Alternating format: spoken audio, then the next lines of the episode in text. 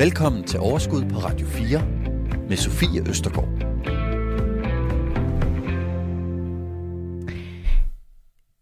Børns penge eller penge til børn. Det kan godt være øh, en lille smule øh, uoverskueligt, og man kan have alle de allerbedste hensigter. Man kan øh, ligesom øh, i min familie oprette en helt normal øh, børneopsparing, som i hvert fald da jeg var barn, gav utrolig god mening, fordi man fik øh, rigtig høje renter.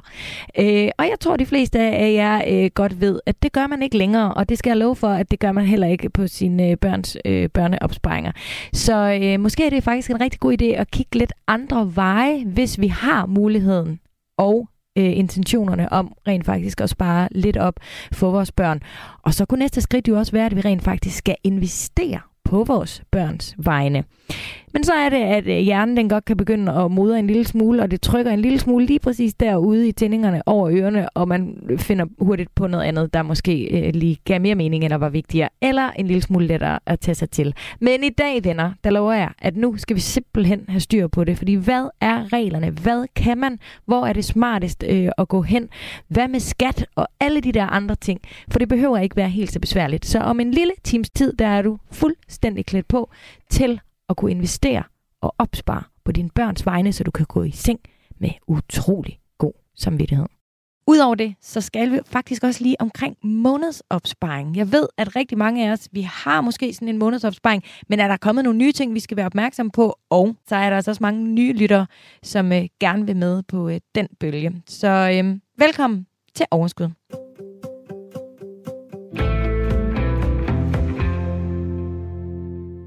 Jakob Munk Stander, velkommen til. Tusind tak. Jeg er rigtig glad for, at du er her. Du øh, kommer jo fra Toby, som er en digital platform, hvor man faktisk kan investere på sit øh, barns vegne. Du er medstifter og CEO. Det er nemlig rigtigt. Det er det eneste, vi laver. Derudover så har du faktisk også skrevet en bog tidligere. Det er et par år siden efterhånden. Den hedder Den lille guide til børns opsparing. Nemlig. Så du er altså ekspert på det her emne. Det er der nogen, der siger i hvert fald. ja, det er altid noget. Øh, min gæster har altid lidt svært ved at tage den her ekspert-hat på. Men du er i hvert fald øh, en af dem, der har mest øh, styr på det. Så meget kan jeg sige. Og øh, derfor er det rigtig dejligt, at du er her. Øh, vi har tidligere øh, lavet et program sammen. Vi talte lige om det her inden. Det er helt tilbage den 27. oktober 2020. Wow, ja. tiden er gået hurtigt. Ja. Men ikke desto mindre var det et enormt relevant program, fordi det handlede faktisk netop om børneopsparing. Efter det program, der gik jeg hjem og ændrede i min drenges børneopsparing. Og øh, afkastet det steg faktisk med 3.000 procent. Nu er det selvfølgelig også et godt år, men jeg gik fra at få 3 kroner øh, i afkast, som trods alt ikke var negativt. Men, øh, og det var simpelthen bare, fordi jeg satte det i nogle nye øh, kasser, en større risiko igennem banken. Ja. Øhm, jeg er stadig typen, der... Jeg vil altså godt... Jeg vil godt lidt mere på deres vegne. Og de har så lang en øh, tidshorisont, at jeg også godt tør at være ret øh, risikovillig øh, på deres vegne. Og det skal, vi, øh, det skal vi simpelthen snakke om i dag. For hver gang jeg kommer til det, så er der sådan, oh, vi skal selvfølgelig have sådan nogle nye gardiner, eller du ved, et eller andet, og så det, det er lidt lettere, eller sådan. Ja. Men sandheden er jo den, at for mit vedkommende, hvis jeg var startet med at investere øh, i en månedsopsparing, for eksempel for, hvad ved jeg, 20 år siden, så havde det jo øh, set rigtig godt ud i dag. Og det er jo det, jeg faktisk kan gøre på mine øh, børns vegne. Præcis.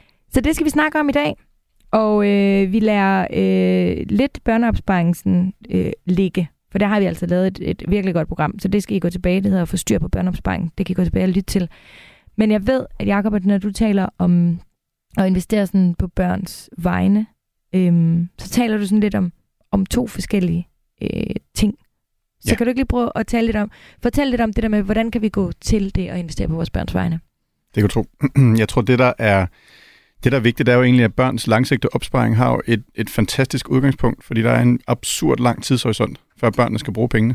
Så det handler jo i virkeligheden om, så tidligt som muligt at få taget stilling til, hvad er det, vi ønsker at gøre på vegne af vores børns langsigtede opsparing. Fordi når først de er flyttet hjemmefra og muligt andet, så skal de nok få brug for pengene. Men indtil da, der har de jo i virkeligheden alle muligheder for at stå og nærmest være parkeret og, og øh, gro lidt af sig selv.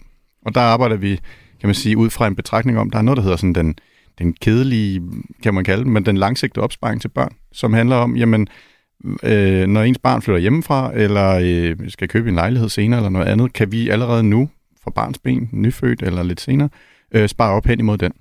Og der er en masse muligheder for at udnytte effekten af renters rente og alt muligt andet, som giver rigtig, rigtig god mening at få kigget ned i, når det handler om den, den meget langsigtede. Og det er jo der, hvor man siger, at formålet kan nogle gange være udefinerbart. Det handler måske bare om, at vi er kommet i gang. Og så er der den, den, den anden type, kan man sige, som er den mere formålsbetingede, øh, hvor vi siger, øh, vi ønsker måske at spare op til øh, barnets øh, konfirmation, sådan så vi i privatøkonomien også har råd til den på det tidspunkt. Der er forskel på, om man giver øh, 100 kroner om måneden i, øh, i 12 år, og, eller, og på den måde sparer op og investerer til en konfirmation, eller om man et halvt år før skal finde øh, 20-25.000 kroner øh, ud af en privatøkonomi, som øh, man måske ikke lige havde planlagt med. Så der, der har man jo virkelig muligheden for at spare op og investere hen imod et formål.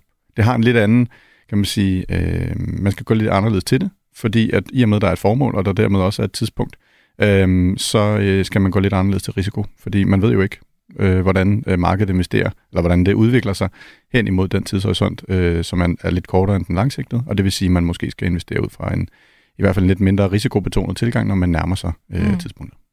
Og der er vi jo lidt ude i det der, og det har jeg altid tænkt sådan lidt, når nogen her i studiet har sagt, at når du køber noget, så er det vigtigt ligesom at også tænke over, hvornår din exit-plan, eller sådan, hvornår, altså, og det er jo selvfølgelig super relevant i forhold til det her, fordi hvis jeg har en søn, der skal konfirmeres øh, om syv år, så skal han konfirmeres mm. om syv år. Altså, så kan jeg jo ikke ringe til præsten eller klasselæreren og sige, ved du at det er ikke så godt lige nu, fordi markedet er nede, kan, vi lige, kan han komme med næste år? Ja. Altså, det går selvfølgelig ikke. Så derfor er det jo også virkelig vigtigt øh, at overveje det. Men er det ikke rigtigt, Jacob, at øh, noget som, det er i hvert fald min fornemmelse, noget mange glemmer at tænke over, når de øh, skal lave en opsparing øh, til deres barn, det er et, øh, du siger selv 100 kroner om måneden, Øhm, altså, det, man behøver jo ikke mange tusind kroner eller et kæmpe overskud. Det kommer selvfølgelig an på, hvor mange børn man har, mm. hvis man gerne vil give dem øh, lige meget. Men jo før man starter, jo mindre øh, behøver man jo måske at lægge øh, i, i puljen, kan man sige. Ikke? Og den anden ting er også, at øh, det der med et frikort. Mm. Altså børn, der er mange, der ikke der ved, at de tænker ikke over, at børn jo har et frikort. Ja. Og det skal vi altså simpelthen også... Øh, altså, bruge på, selvfølgelig altså på deres vegne. Ikke? Øhm, men det finder vi ud af, hvordan vi gør i dag. Præcis. Er det rigtigt? Nemlig. Jakob, jeg er meget glad for, at du vil komme. Velkommen til. Tak.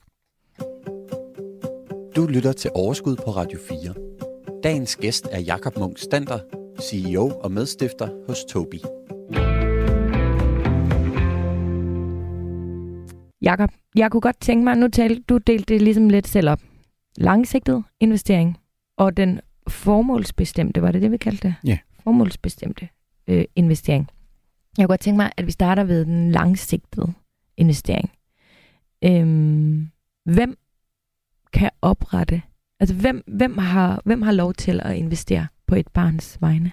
Ja, det er jo et, i Danmark er det jo sådan, der er mange komplekse ting, også når det handler om investering på vegne af børn. Men det, der typisk vil ske, det er, at det er øh, forældre, de har jo altid mulighed, fordi de har øh, forældremyndigheden, og de øh, agerer økonomisk på vegne af barnet, indtil barnet ikke længere er mindreårig. Og øh, det vil sige, at de har mulighed for at oprette øh, investeringsdepoter og konti osv. osv. Så er der jo øh, de kære bedsteforældre, som øh, afhængig af, hvad øh, den bank, man er i, hvad de tilbyder af muligheder, så har de typisk øh, nogle kontotyper. Øh, den klassiske børneopsparingskonto, som vi lidt ser bort fra, den kan man faktisk godt oprette som, børne, som øh, bedsteforældre øh, til et barn. Så er det bare i bedsteforældrenes egen bank? Så er det bedst, typisk i bedsteforældrenes egen ja, okay. bank, ja. Og det vil så sige, så er det bedsteforældrene, der har ansvar for, om den bliver investeret, og ud fra hvilken risikoprofil osv. Mm. Og i og med, at barnet kun kan have én børnesparingskonto, så er det nok meget godt lige at have talt sammen om det i familien, øh, på tværs af forældre og bedsteforældre, om hvem har egentlig ansvar for den her.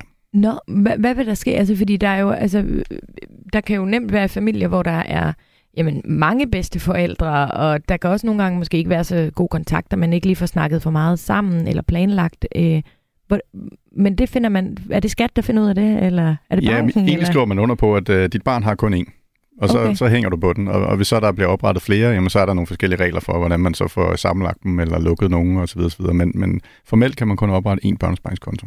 Øhm, den traditionelle. Ja. Så er der så mulighed for at oprette alle mulige andre typer konti, og der er det, at øh, bankerne typisk har det, der hedder en, øh, en bedsteforælder eller en, øh, en ja, en bedsteforældrekonto, øh, hvor at muligheden er for, at man kan øh, i virkeligheden opnå nogle af de samme ting sådan kontomæssigt. Man kan, indf- man kan overføre til et barn øh, i barnets navn. Det er bedsteforældrene, der kan oprette kontoen. Øh, nogle gange er der begrænsninger på, hvor mange penge man kan øh, overføre til. ligesom der er på børnesparingskontoen. Typisk er det beløb noget højere. Så på børnesparingskontoen må man maks overføre 6.000 kroner om året. På en bedsteforældrekonto er der enten ikke noget loft, eller også er det måske maks 50.000 kroner om året, som stadigvæk er mange penge. Øhm, og så afhængig af, hvilken bank man er i, er der måske også mulighed for at binde pengene, som jo er en af, ja, for nogle er det en fordel, og for nogle er det en ulempe, at en af fordelene ved en børnesparingskonto, at du kan binde pengene til barnet fylder 14, mellem 14 og 21.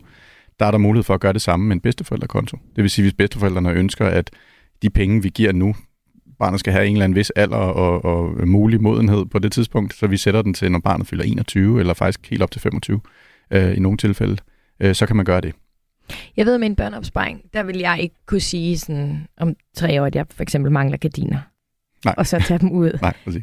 Er det det samme med en bedsteforældreopsparing, hvis de nu lige pludselig har brug for pengene alligevel? En, en bedsteforældrekonto er, altså kontoen bliver oprettet i barnets navn, og det betyder, det er barnets penge. Okay.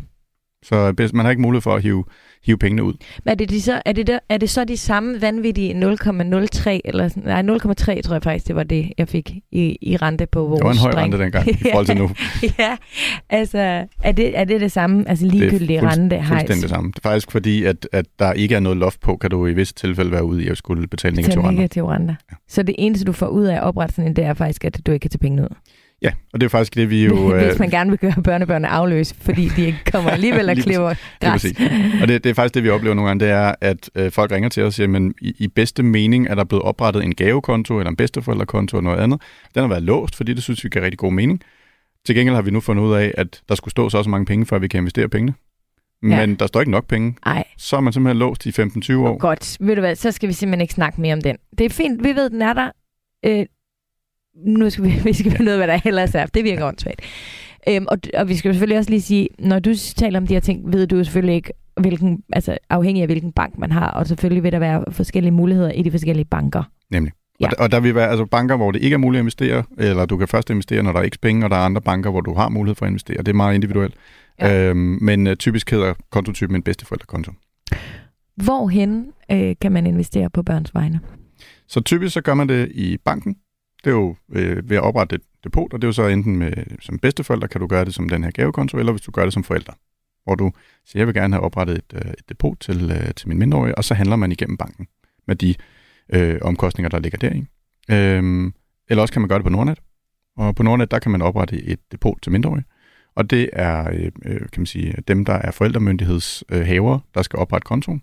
Øhm, og så får man i virkeligheden, kan man sige, et ekstra login, og man får en fuldmagt som forælder til, til sit eget barns depot, hvor man så handler på vegne af sit barn, indtil barnet bliver, øh, bliver myndigt. Og så mm. ligger der selvfølgelig, øh, øh, ja, så er der andre muligheder, det er jo sådan noget som Tobi, hvor at, at det er det eneste, vi laver. Det er, at man så opretter som forælder opretter øh, konto til barnet. Hvad med sådan noget som Saxo Bank, eller hvis jeg vil købe bitcoins, eller hvis jeg vil øh, crowdlending, eller altså sådan øh, andre ja. typer. Kan man oprette i mindreårige derude for mindreårige? Saxo Bank kan man ikke oprette depoter til mindreårige. Okay. Øhm, og øh, jeg vil sige, øh, vi er aldrig nået ud på risikoskalaen af at kigge ned i krypto eller i, øh, i uh, crowdlending. Øhm, så jeg vil sige, som udgangspunkt, øh, hvis jeg kender den finansielle sektor øh, rigtigt, så er det relativt svært. Ja. Øhm... Og nok heller ikke anbefalesværdigt nødvendigvis. Godt nok. Øhm, kan man, øhm, altså du siger en almindelig børneopsparing, det er det der 14 til 21 år, og det er det også med bedsteforældre. Øhm, det vil man jo selvfølgelig ikke have, hvis det er en almindelig konto oprettet i barnets navn.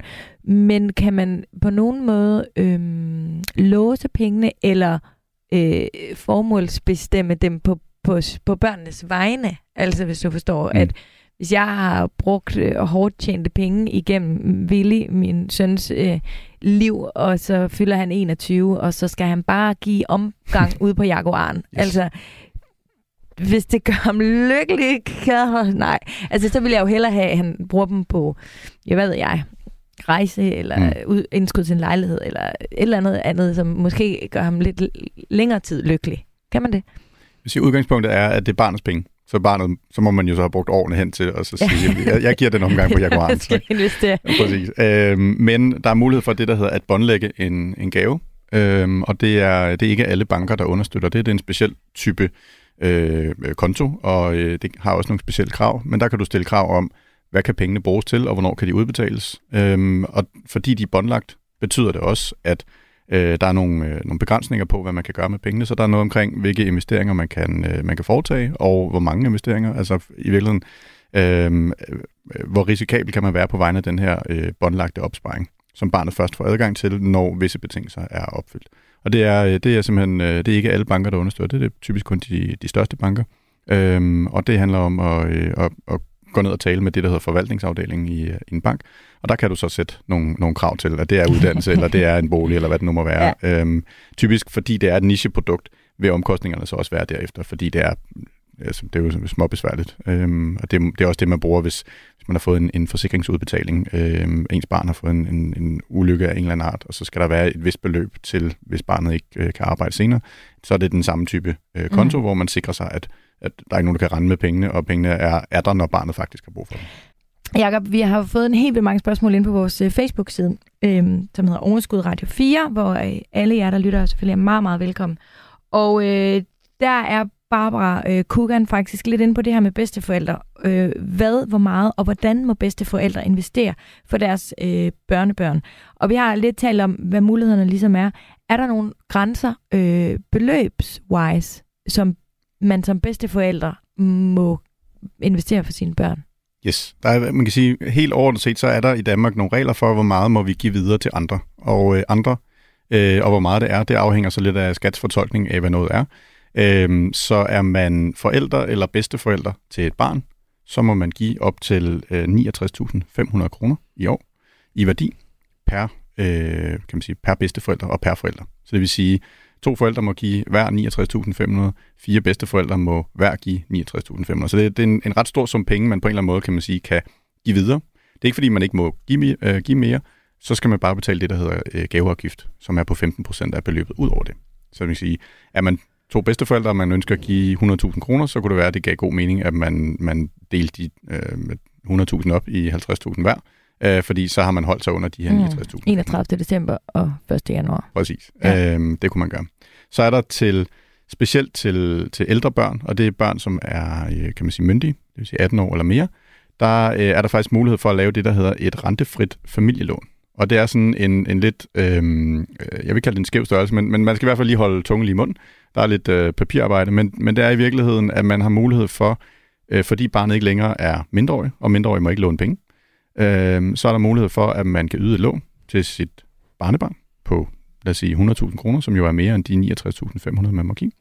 Og så har man i virkeligheden mulighed for at sige, at her er øh, pengene med det samme, og nu afskriver jeg 69.500 kroner over et, og året efter øh, afskriver jeg øh, resten af beløbet.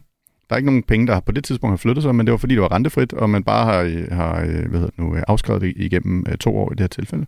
Så har man kunnet give et større beløb til at starte med det kræver virkelig meget, at man lige øh, taler med en, øh, mm. en advokat, eller man går ind på Legal Desk eller noget andet, øh, hvor man lige får udarbejdet et, et dokument, der understøtter det her, fordi der er nogle specielle krav til, hvad der skal stå i dokumentet osv. Men det er jo faktisk en mulighed for, at man, man kan give børnene øh, en større sum penge. Ja. Øh, om ikke andet, for at undgå at betale øh, hvad hedder nu, gaveafgift. Ja. Ønsker man at bare at gøre det simpelt, og, og så kan man jo godt give et større beløb, og så er det bare 15% af beløbet ud over de 69.500. Og det er en grænse, der ændrer sig år for år, så den bliver bare typisk højere og højere.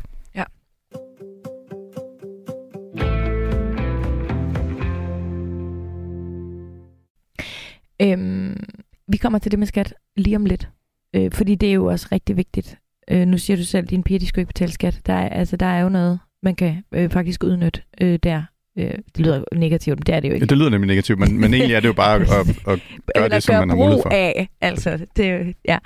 Øhm, men jeg kunne godt tænke mig, øhm, lad os sige, at jeg opretter på Nordnet, eller i min bank, eller hvor end jeg gør det. Øhm, hvad kan jeg, øh, altså er der nogle grænser for, hvad jeg må investere i på mine børns vegne? Ikke på, øh, hvis det er et frit depot. Så øh, kan man sige, der er, der er begrænsninger for, øh, hvilken, man kan sige, der er noget, der hedder øh, røde produkter, som er øh, nogle, nogle komplekse produkter, som man ikke må handle på vegne af børn. Og det er jo, hvis det er typisk det, der hedder gearede produkter, altså at der på en eller anden måde øh, bliver løbet en ekstra risiko. Man, man, produkterne i sig selv investerer for lånte penge. Øhm, og det har en, en forøget risiko, og, øh, og det er ikke øh, noget, man, øh, man kan investere i øh, på vegne af sine børn. Øh, men derudover så er det jo øh, enkeltaktier eller ETF'er, eller øh, hvad det nu end må være. Øh, typisk skal man holde sig til det, der hedder usage-godkendt, som er sådan en europæisk standard for, øh, for investeringsforeninger. Så er man ligesom øh, home safe. Øh, på børnesparingskontoen er der sat nogle begrænsninger op for, hvilken type øh, produkter man kan investere i, og øh, hvor stor en, en vægt de må have, simpelthen for, at man ikke putter 72.000, som er det maksimale, man må indbetale over 12 år på Tesla, fordi så løber du altså en, en relativt øh, koncentreret øh, risiko. Så der er nogle begrænsninger på i, i det tilfælde. Men ellers så, øh, så er der til de ganske almindelige produkter, er der fin mulighed for at investere. Mm. Du skal lige høre fra øh, Majbrit øh, Rønholm øh, Skibsted. Hun har nemlig også et spørgsmål, for nu skal vi prøve at tale lidt om det der skat der, som jo godt kan være noget indviklet, men for at citere vores gode veninder af programmet Helle Snedker, så er det jo en lykkelig begivenhed, når det opstår. For så betyder det, at man har tjent penge. Det er sjovt, jeg har hørt det samme fra min revisor. så det er formentlig sådan noget ho-ho ja. økonomisprog. Nå, men nu skal vi i hvert fald høre fra mig, Britt. Hej, jeg hedder Majbrit, og jeg er fan af jeres øh, Radio 4 podcast. Og da jeg så så, at I skulle lave et program om børneopsparing, så håber jeg, at I vil komme ind på skattereglerne, der gælder på det her område. Fordi at det er super vigtigt, at man er styr på, hvilke typer af investeringsobjekter man skal vælge, for at man sikrer, at eventuel øh, udnyttelse af barnets personfradrag sker, eller at beskatning først sker ved udbetaling. Og i hvert fald, at man er helt opmærksom på, hvornår forældre beskattes af afkast. Så det vil jeg glæde mig til at høre. Hej. Og Majbrit, øh, hun, øh, nu siger hun børneopsparing, men det er jo selvfølgelig ikke den gen, gængse børneopsparing, hvor vi måske ikke har så meget skulle have sagt, i hvert fald hvis den ligger i banken. Men, men når vi gør det selv, ikke? Ja. Og, og der er jo nogle helt klare regler, og det er faktisk også, skal jeg være helt ærlig at sige, en af grundene til, at jeg har været sådan lidt, på, fordi jeg har hørt så meget om, at hvis jeg putter penge ind og investerer det for mine børn, så kan skat godt mene, at det er mig, der udnytter et eller andet på, til mig selv. Altså, også selvom jeg ikke køber gardiner for pengene bagefter. Ja. Så uh, hit it, uh, Jacob, og fyr den af, og jeg håber virkelig, at du kan gøre det super forståeligt for os alle sammen. Jeg skal gøre det så, så nemt som muligt. Jeg vil lige, nu starter jeg lige med børnespejlskonto, bare for at få den, altså den er jo den simpleste måde at spare skat. Fordi alt, og uagtet hvem der giver pengene, om det er forældre eller bedsteforældre, der er det skattefrit. Renter, udbytter og afkast er skattefrit på en almindelig børnspangskonto. Men det er jo rimelig ligegyldigt, hvor meget renter er skattefrit, hvis man ligesom ikke Lige Så, så det er så derfor, at man, man helst skal investere den. øhm, kan man sige. Så er der, øh, kan man sige, det der hedder en aktiesparekonto, som man kan oprette øh, til et barn. Det kan man kun i banken, fordi at, ja, som sagt, Saxo understøtter ikke øh, hvad hedder nu, depoter til mindreårige, og øh, de aktiesparekonti, man kan oprette hos Nordnet, der kan man ikke oprette dem til mindreårige. Så det er simpelthen kun aktiesparekontoen, som jo er den her lidt særlige øh, konto, der kom for et par år siden. Det er sgu da åndssvagt. Altså, at man ikke kan det i Nordnet. Det sagde du. men, ja, det men, sagde jeg. Ja. Det, det tror jeg, jeg skriver til Nordnet. Ja. det er da for dumt. Ja. Nå. Øhm, okay. men, og, og det vil sige, at det handler om, at man skal ned i banken. Og det betyder jo selvfølgelig ja. også, at man, øh, man lige skal forholde sig til, øh, hvad er omkostningsniveauet ned i banken. Øh, fordi ja. nogle gange, så, så kan det være lidt dyrt at handle der. Øh, men det, der er det gode ved den, det er, at øh, man som forældre, hvis man giver en pengegave, og den bliver investeret via aktiesparekontoen, så er reglerne, at barnet bliver beskattet i det her tilfælde også. Så det vil sige, det er barnet, der bliver beskattet af, af, hvad hedder det nu, af investeringerne, og det er de her famøse 17 procent, øh, som er lagerbeskattet, som betyder, at barnet betaler skatten øh, hver eneste år øh, ud fra øh, aktiesparekontoen. Og, øh, og den sidste mulighed, det er jo egentlig, at man har et at man investerer i et frit depot, og det er jo så et øh, depot enten i banken, eller Nordnet, eller via Tobi. Og der er, øh, kan man sige, der er reglerne øh, en lille smule mere snørklet. Og det er jo tilbage til gardinerne. Øh, hvad, er det, hvad er det, man ønsker at gøre her? Og der er, øh, som udgangspunkt, er det barnet, der bliver beskattet, fordi det er barnets penge, og, og øh, at de ligesom bliver investeret. Men så længe barnet er mindreårig, så gælder der den lille krølle, at hvis pengene kommer fra forældrene, så bliver forældrene beskattet af renter og udbytter til og med det år, hvor barnet øh, hvad hedder det nu, fylder 18 år. Så det vil sige, at man i princippet skal holde øje med, at jeg i år 0 gav 5.000 kroner til lille Hans øh, som forældre, og dem investerede vi, og måske har mormor også givet 5.000 kroner, og de blev også investeret. Så skal vi til at holde øje med, hvor meget er afkastet øh, er igennem alle årene øh, kommet fra forældrene, og hvor meget er kommet fra øh, mormor. Øh, for øh, i princippet skal man så som forældre jo så gå ind på sin egen øh, årsopgørelse til skat og flytte det afkast, der havde noget med de penge, man kom med, øh, fra barns selv, øh, selvangivelse til en egen. Det er jo helt absurd sort. Men det er jo der, jeg, jeg kan mærke migrænen. Ja, det er præcis. Hvis ikke man havde migræne før alt det her, så, så fik man den der. Jeg havde lidt, men slet ja. ikke den her grad. Det man, det man så kan gøre, det er at sige, okay, hvornår var det nu lige, at man som forælder var skattepligtig? Det var, når der var renter eller øh, udbytter. Og der findes jo så den type øh, investeringsprodukter, som er det, der hedder akkumulerende. Og det betyder, mm. der bliver ikke udbetalt udbytte. Og i og med, at de typisk er aktiebaseret, så er, kommer der heller ikke nogen renter. Og det betyder jo så, at så er der kun et aktieafkast. Prøv lige igen. Og fordi det ikke er... Fordi det ikke er kontantindstående, og det ikke er Aktie- obligationer, så er, det, så er der ikke nogen renter. Og fordi der ikke kommer udbytter, så, øh, eller, eller når man er akkumulerende produkter, så udbetaler man ikke udbytte, så vælger man at sige, det udbytte, vi har fået fra forskellige selskaber, vi har investeret i, i stedet for at udbetale dem til dig som privatperson, ja. så geninvesterer vi dem. Det er med på, men nu sagde du bare med renter. Yes. Var det, fordi det ikke var aktie, fordi det er aktiebaseret? Nej, det er fordi, hvis det var enten var et kontantindstående, så får man renter, Ja. eller hvis det er obligationer, så kalder man det også. Så er det også renter. Men hvis det er aktier, Så er det øh, enten udbytte eller afkast. okay. Så det kan det godt være. Præcis. Og, og der er det, hvis man, hvis man Hvis holder det sig... så bare ikke er, det er de aktierne, som ikke giver udbytte. Ja, præcis. Og der er det så igen, det bliver lidt småkomplekst, fordi hvis du investerer i øh, enkelte aktier, øh, så, øh, kan man sige, så kan, kan de jo selv vælge at komme med et udbytte eller ej, så der er man ikke rigtig i kontrol. Og det man så typisk vil vælge, det er så nogle investeringsforeninger af den ene eller anden art, øh, som er akkumulerende. Og det vil sige, at akkumulerende, de udbetaler ikke udbytte. Og det er den liste, man kan finde, hvis det er en på skat for eksempel, ikke? Yes. Så skat har den her øh, famøse positiv liste, mm-hmm. og, og det handler i virkeligheden om, at nu nu kommer vi så til den, den sidste dimension, som er, er skatten. Men hvis vi, lige skal, hvis vi lukker den med forældrene, så sige, hvis man ønsker at, at reduce complexity, som jo man har lidt behov for som, øh, som forældre, så er det at finde øh, produkter, der ikke udbetaler udbytte, fordi så er du ligesom home safe. Så er det så, at man kan sige, jamen nu er vi nede i, at barnet betaler skat altid, hvis det er sådan, man investerer. Om pengene kommer fra bedsteforældrene, så altid barnet, og kommer pengene fra forældrene, og man investerer i produkter, der ikke udbetaler udbytte, så er det også øh, hvad hedder nu, barnet, der, øh, der bliver beskattet. Super. Så er det så, som du nævnte, at børnene i rigtig mange år jo i virkeligheden har et personfradrag, eller Mm. det, der i gamle dage hed et øh, frikortsbeløb. Og øh, det var det der med, at man rende rundt med sådan en lap papir til sin arbejdsgiver, og hvad var ens skattesats og alt andet. Og det er i virkeligheden en, en, noget, vi alle sammen har, og det har et nyfødt barn også. Og i Danmark i 2022, der er frikortsbeløbet for en mindreårig 37.300 kroner om året. Og det er simpelthen en kapitalindkomst eller indkomst, som barnet må have, uden der skal betales skat. Og nu er det bare de færreste børn, der er mindreårige, øh, i hvert fald når de er 0, 1, 2 osv., som har nogen former for indkomst. Så øh, i virkeligheden, så går man jo på sin vis glip af at bruge det her øh, frikortsbeløb hver eneste år.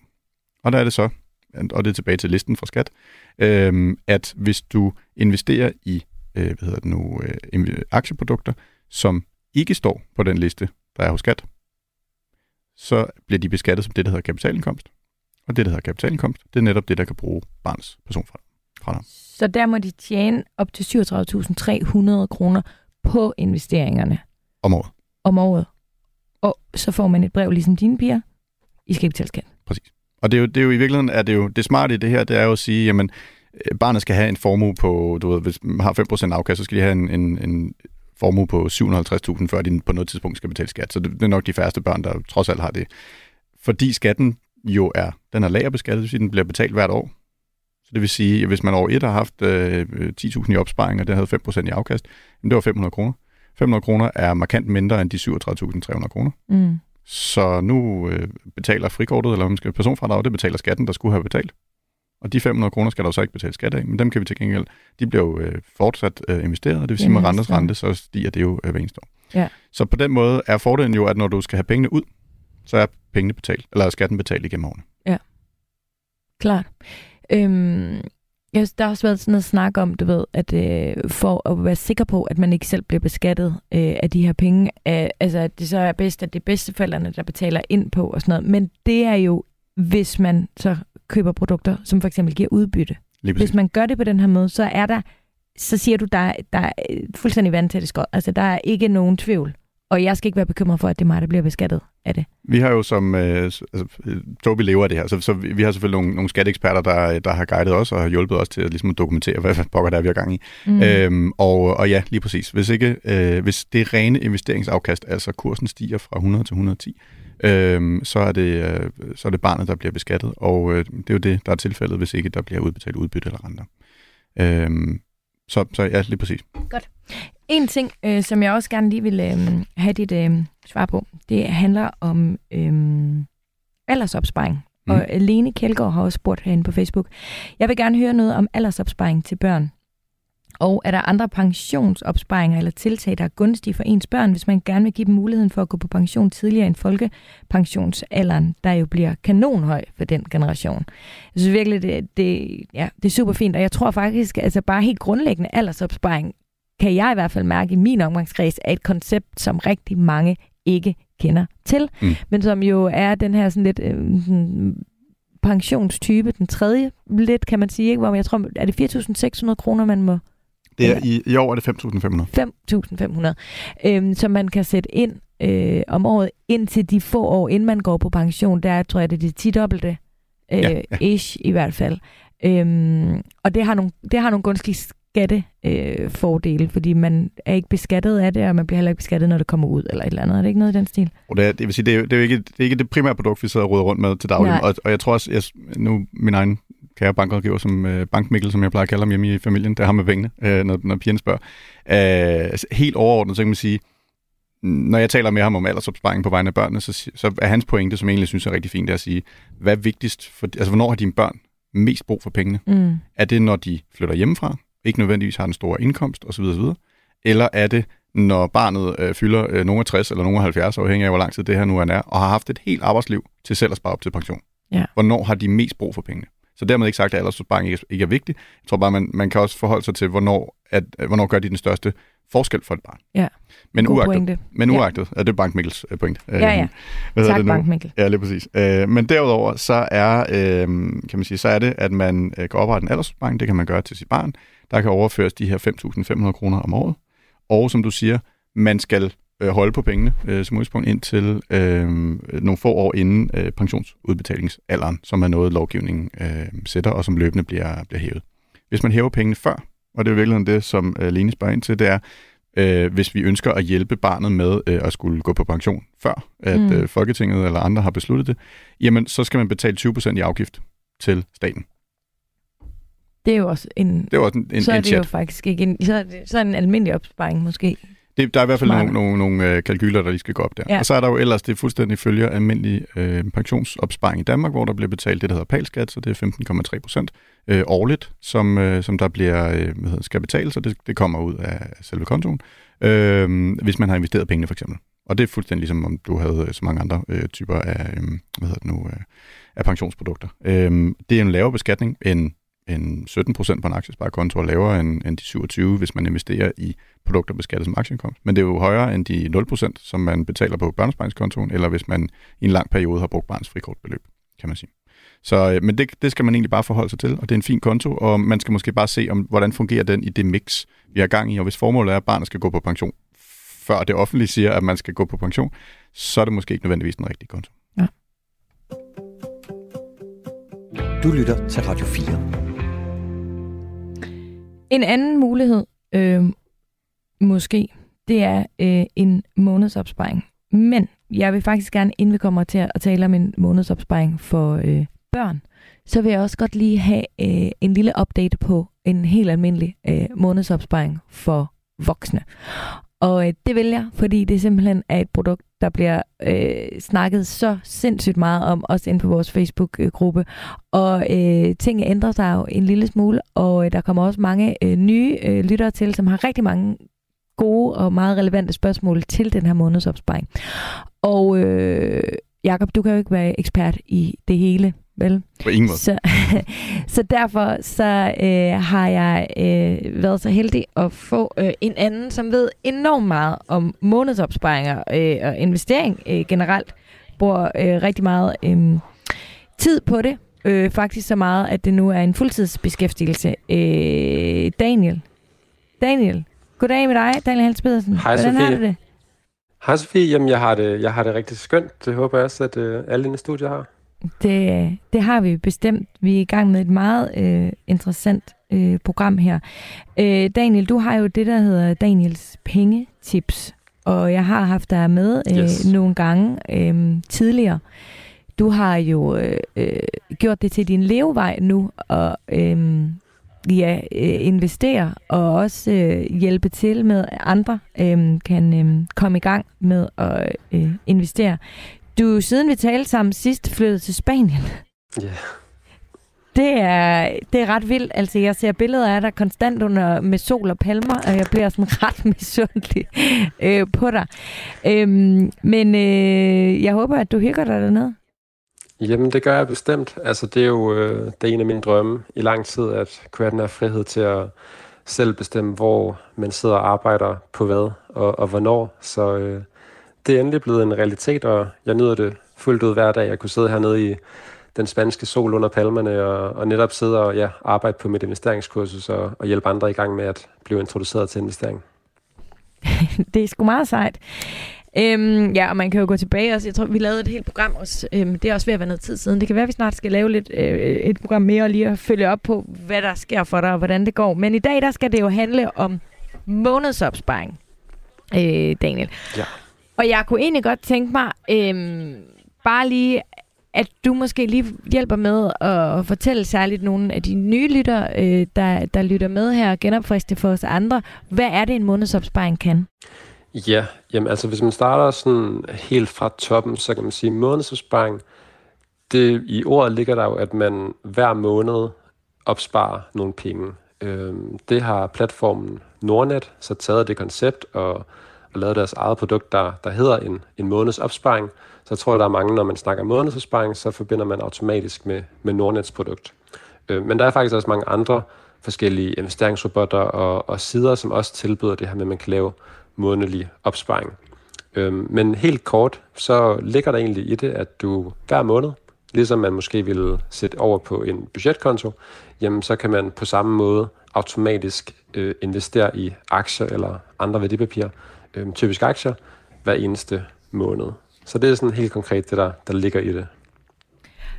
Og øhm, for eksempel ved Nordnet, der er det jo egentlig gratis at oprette den her, og vi har lavet programmet tidligere, hvor et program tidligere, hvor vi taler om, at det Nordnet jo, altså fordi vi ved jo udmærket godt alle sammen, at der er jo ikke noget her i livet, der bare er gratis. Men, øh, men det er ligesom mm. deres måde at få, få nye investorer ind i folden på, og så håber de ligesom, at de så vil bruge deres andre produkter, hvor, hvor de så ligesom tjener penge øh, på det. Men øh, jeg synes, der var tale om på et tidspunkt, at Saxo Bank, de også snart kom med en månedsopsparing. Har de ikke, er, det, er det ikke sket endnu, eller hvad? Ja, altså lige, lige først, hvis vi lige gør Nordnet færdig, så kan man sige, så det er jo ikke, jeg ved ikke, om man kan gå ind og se præcis et tal på det, men der kan også godt ligge noget betaling fra de investeringsforeninger, der har deres produkter tilbudt ind i månedsopsparingen. Mm. Øhm, altså betaling fra dem til Nordnet.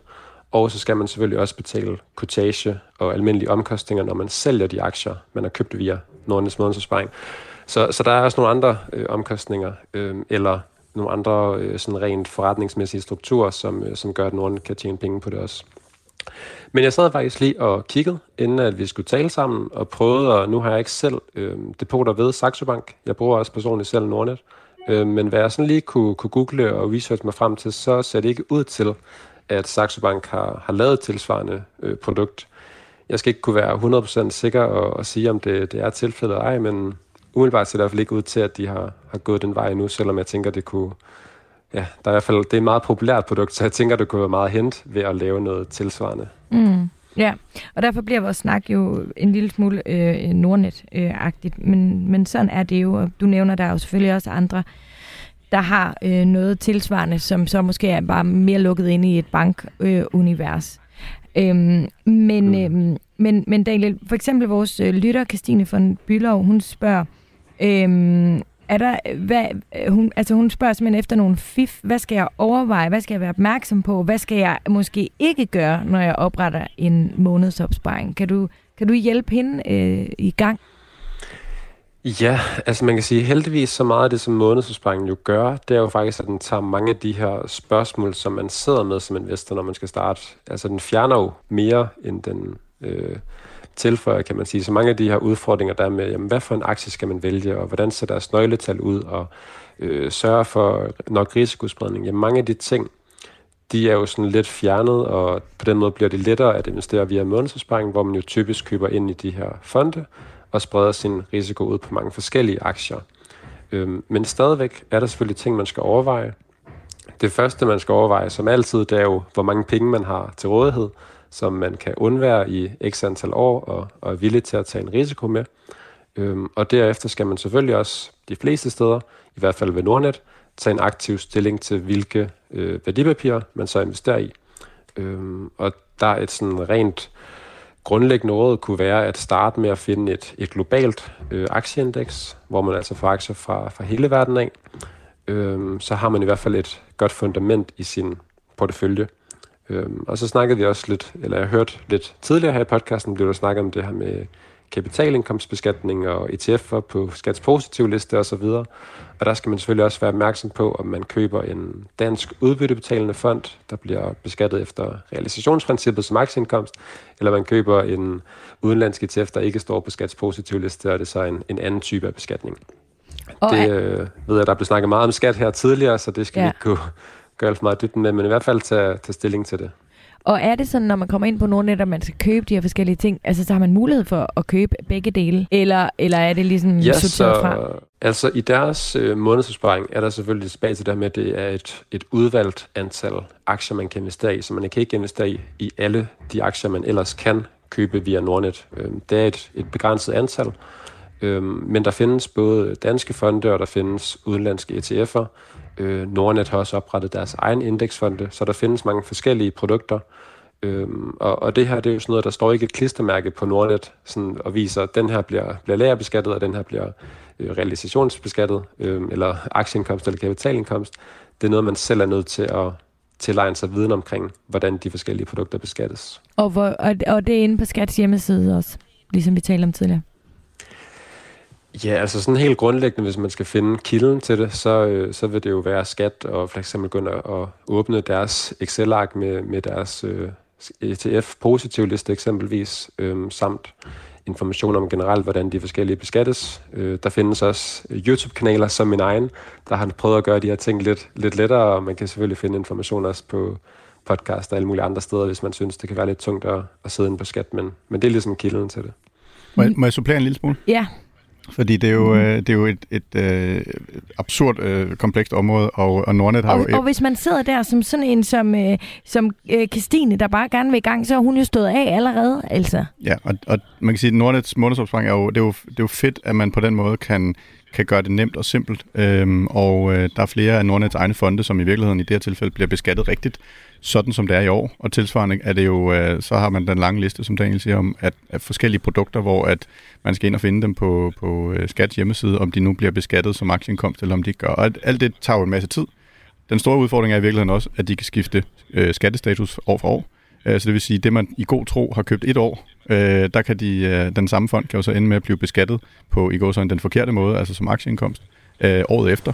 Og så er man jo ude i, jamen, så bliver jeg jo nødt til at sælge de investeringer, vi har lavet, jo. og så finde nogle andre. Øh, og, og alt det her er jo, det er jo sidste ende at sige, okay, nu er det omdrejningspunktet for det her program, men som en, en travl børnefamilie, så burde det ikke fylde så meget tidsmæssigt. Men Nej, det er jo desværre det. sådan, det er i, i uh, Danmark. Men er det ikke sådan, når man går ind på Nordnet, og man går ind og kigger, så kan man jo finde det her, øhm, og hvad hedder det, man kan finde de her sheets, hvor, som fortæller mere om, det kan du også på enkelte aktier, eller, eller, eller, nej, undskyld, de der foreninger, så kan du gå ind og se, om de er aktivt forvaltet og alt det der. Har de ikke været så søde at skrive det der i, eller hvad? Det er meget individuelt. Jeg vil sige, typisk i det danske vil det, vil det nok stå, men hvis du har en... Øh, øh, en, der er noteret i Irland eller andet, så er det ikke sikkert, at de lige har valgt at gøre okay. Men så lad os, øh, Daniel, så lad os i hvert fald sige, det er én gang, man skal gøre det om året, i parentes, øh, og, så, og så kører det jo, og ligesom bare øh, selv. Ikke? Og en, list, en lille krølle ja. er, at til, til uh, undskyld Daniel, men til, uh, til børn ligger der nemlig lige en lille speciel ting.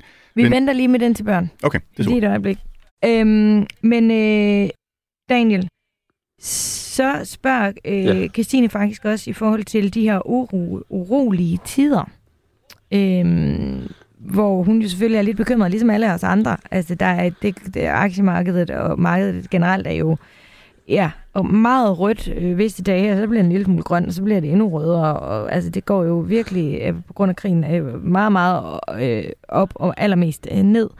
Øhm, hvordan skal vi forholde os med vores månedsopsparing i de her tider? Ja, rigtig godt spørgsmål. Og jeg tror også, lige inden jeg kommer ind på det, vil jeg også bare lige sige, at nu kommer vi hurtigt ind på alle mulige øh, fancy tekniske ord, men det vigtigste, altså det vil jeg sige, det er altid forskellen fra ikke at starte en månedsopsparing til at starte en, er jo markant større, end om man lige får valgt den, den rigtige fond eller rigtige beskatning til en start. Så jeg synes aldrig, at de her ting skal sådan spænde ben, før man kommer i gang. Fordi man kan jo altid komme i gang og måske lave nogle justeringer øhm, løbende. Så, så det vigtigste vil jeg bare lidt tilføje, at det er i hvert fald i min mening altid at komme i gang, og ikke lade sig tænke, at man skal være en ekspert på, på alt fra en start af. Men øh, nogle andre fordele, som en månedsopsparing også giver, øh, især i urolige tider, det er jo det her med, at man både køber ind, når markederne de stiger, og når markederne de falder, og dermed tager egentlig tager den her beslutning ud af, om jeg så fjerner øh, behovet for, at man skal sidde og tænke, jamen skal jeg købe nu, eller skal jeg købe i dag, eller skal jeg købe om en uge, men i stedet for egentlig bare fast køber ind hver eneste måned. Øhm, og det gør, kan man sige, det er jo også en metode, der har vist sig at være rigtig fornuftig øhm, over det lange løb. Det her med ikke at forsøge at prøve at time, hvornår man skal gå ind i markedet, men egentlig bare købe op fast kontinuerligt. Øhm, og samtidig har det også den fordel, at det kan give en masse ro, og man ikke sidder og skal, skal forholde sig til, om aktierne stiger den ene dag og falder den næste dag, fordi igen, over det lange løb, der, der ser vi jo, at, mm. at markedet overordnet bevæger sig opad. Ja. Og skal vi lige slå fast, man kan komme ud til enhver tid, ikke? Jo, det kan man. Det koster så Man noget. kan altid, altså man, Ja, altså der er selvfølgelig sådan helt lavpraktisk, så skal, skal børserne lige være åbne, øhm, men altså i øh, gåsøjne arbejdstiden på alle arbejdsdage, der, der kan man altid gå ind og sælge sine aktier. Mm. Kan du lige, øh, eller lad os, lad os lige have over og tale lidt om, om det her til børn også, fordi Lene øh, øh, inde på vores Facebook-side, hun spørger for eksempel også, om man kan lave en månedsopsparing til børn på Nordnet. Og vi har jo været forbi øh, alle mulige forskellige muligheder. Øh, en månedsopsparing, hvor man satte øh, 50 eller 100 kroner ind om måneden, inden at øh, man, altså lige når man fik løn eller et eller andet, det kunne måske også være en god idé for mange. Øh, er det muligt, Daniel? Ja, så man kan jo godt ved Nordnet først og fremmest oprette det, der hedder et mindreårigt depot. Det vil sige oprette et depot til en, der er, ikke er myndig nu, under, altså under 18 år. Mm. Øhm, og man kan også godt til det her mindreårige depot tilknyttet øh, Nordnets produkt, månedsopsparing. Øhm, der er bare lige det med, at de har et, øh, et minimumsbeløb på 500 kroner om måneden, når man investerer via månedsopsparingen. Jeg skal dog sige, at i min øh, praktiske erfaring, så, så længe at man har kapital nok, har, har penge nok stående på kontoen til, at man kan købe mindst én aktie af den aktie, som man, man nu har sat sin månedsopsparing til at investere i. Det kan være, at man vælger et globalt aktieindeks, der koster 200 kroner, øhm, så vil månedsopsparingen faktisk stadigvæk købe en aktie til 200 kroner, selvom de skriver det mindst af, af 500 kroner. Det er i hvert fald det, jeg har oplevet sådan rent i praksis. Nå, ja, det er jo øhm, egentlig meget spændende. Men ja. så mm. man kan sagtens oprette en månedsopsparing øhm, via Nordnet, men så igen øh, tilbage til, som, som Jacob, Jacob også nævnte, hvis ens barn ikke udnytter sit personfordrag, så vil jeg jo så også sikre mig her, at den her månedsopsparing så investeret i enten en akkumulerende fond, øh, som kapitalindkomstbeskattes, eller en ETF, der ikke står på skats positiv liste. Okay, så det er det samme regler? Kan få den her om... skattefordel. Ja, okay. Og ja. så, så ligger der nemlig den her lille øh, krølle, og det er jo, at, at det fantastiske ved, ved månedsopsparing, det er jo, at, at købskvotagen er gratis. Øh, det, man skal forholde sig til som barn, øh, eller når man investerer på vegne af sine børn, det er, at børnene faktisk skal betale det, der hedder valutavekslingsomkostninger. Øh, det, kan man, det gør man typisk ikke, når det er den voksne, men det skal man som barn, og det handler noget om noget, igen noget med, hvad man må som mindreårig. Men det betyder, at hvis man handler øh, produkter i, noteret i andet end danske kroner, og det vil man typisk gøre, hvis det er en, en ETF i øh, euro eller i dollar, så skal barnet faktisk betale valutavekslingsomkostninger ved køb. Og det er typisk, øh, så vidt jeg husker, er det 0,25 procent af købsbeløbet øh, som barnet jo så skal betale i valutavekslingsomkostninger til Nordnet. Og det tilsvarende, når der skal sælges en eller anden dag, og det kan være mange år, så skal der betales både kortage og også de her valutavekslingsomkostninger, øh, fordi det er en, en mindreårig, der handler. Øh, så det, det er en lille krølle på det, at, øh, at der skal man i hvert fald måske forholde sig til, om man køber danske produkter eller øh, udenlandske produkter, i forhold til, at, ja. at investeringerne ellers er en lille smule bagud øh, med valutavekslingsomkostningerne. God pointe også. Øh, Daniel, tusind tak, fordi vi måtte øh, ringe til dig, og så nyd øh, Spanien. Det kan være, at lige pludselig en dag står og banker på din dør. Jamen, du skal være så velkommen, Sofie. det har lyttet lidt, som om der var, der var nogle andre, der bankede lidt på. Har du håndværkere? Jamen, det, ja, det er rigtigt. Det er inde ved, ved naboen. Der, øh, der er de ved en, øh, en fuld renovering her, så jeg har prøvet at sætte mig i det fjerneste og mest afsidige rum længst væk fra det, men ja, det, det er det har været så det. svagt, at det kun er mine øh, ører, der kan høre det, og vi har sagtens kunne høre, hvad du sagde. Så Ingen problemer der. Tusind tak for din tid, Daniel. Ha' det godt. Tak og lige måde. Du lytter til Radio 4. Spændende. Med, øh, ja, øh, altså jeg kan godt forstå, hvis der er nogen, der synes, det er indviklet, men altså jeg synes stadigvæk, at Daniel havde også en pointe, at det er jo også det, du, øh, din mission, det er jo ligesom, gør det. Altså det er ikke mere mm. indviklet end det. Øhm, men jeg kunne godt tænke mig, at øhm, at vi øh, prøver at tale lidt nu om øh, det her med en formålsbestemt opsparing. Mm. Øhm, hvad skal man overveje øh, her? Jamen, øh, man kan sige, det er jo en lidt mere en fluffy størrelse, men, men jeg vil sige, det der er det der er vigtigt at forholde sig til, det er jo, øh, hvad er formålet? Hvad, øh, hvad vil jeg sige, hvad koster formålet? Øh, hvilken tidshorisont har vi til at opnå øh, formålet? Mm. Øh, så sagt på en, på en anden måde, hvis man, øh, hvis man nu forestiller sig, at man skulle øh, spare op til en konfirmation eller øh, noget andet, og øh, nu er mine børn ikke gamle nok endnu til, at jeg ved, hvad en konfirmation øh, koster, øh, eller ved, om de vil Jeg konfirmeres. hørt, det er dyrt. Ja, præcis. Men, men hvis man tog sådan en, jamen øh, lad os sige, at det var, om ikke andet var det 25.000 kroner, man, man forestiller sig, at det koster det at blive konfirmeret i dag.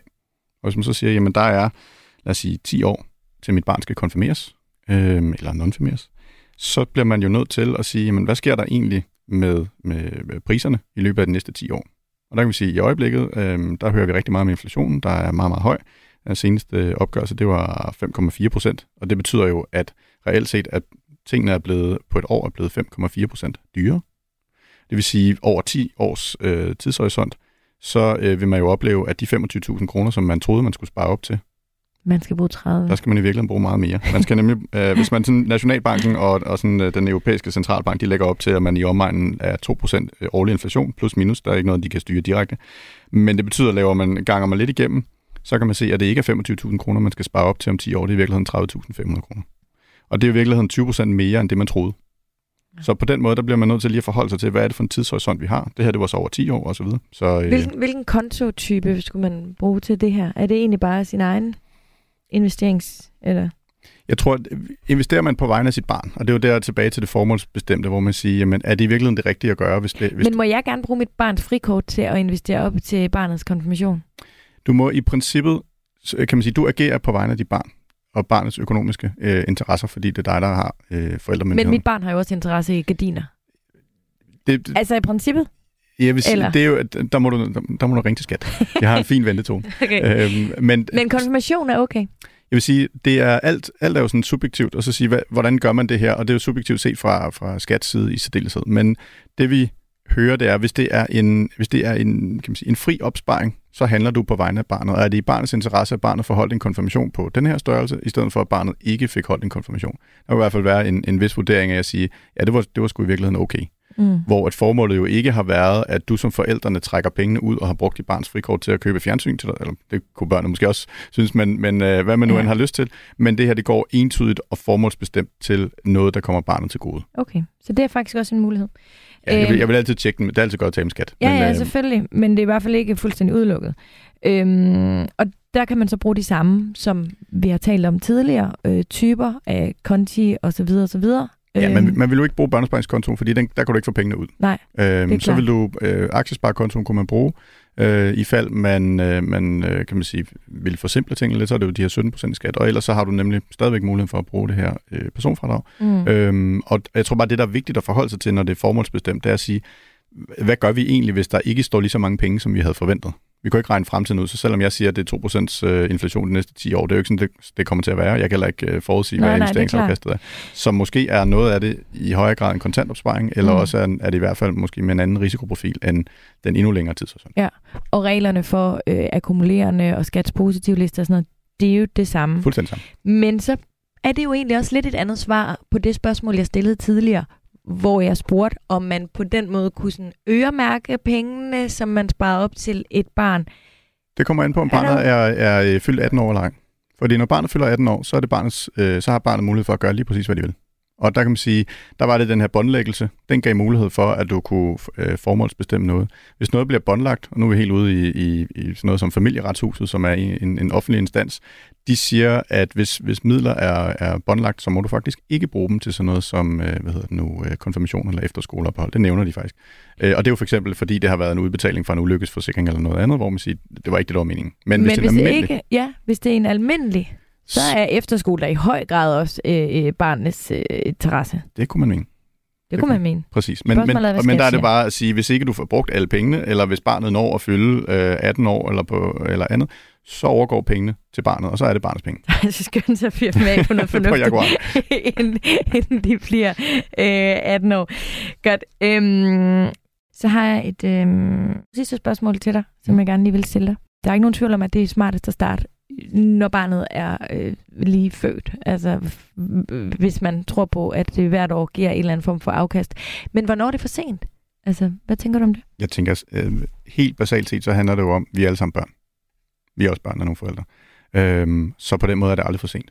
Vi har på en eller anden måde, der er noget, Øh, det er sådan lidt mærkeligt at tale om penge på tværs af generationer. Altså det er, Mm. lidt, det er lidt, når hvis man taler med bedsteforældrene om, hvor meget kunne du forestille dig at give til, til mit barn.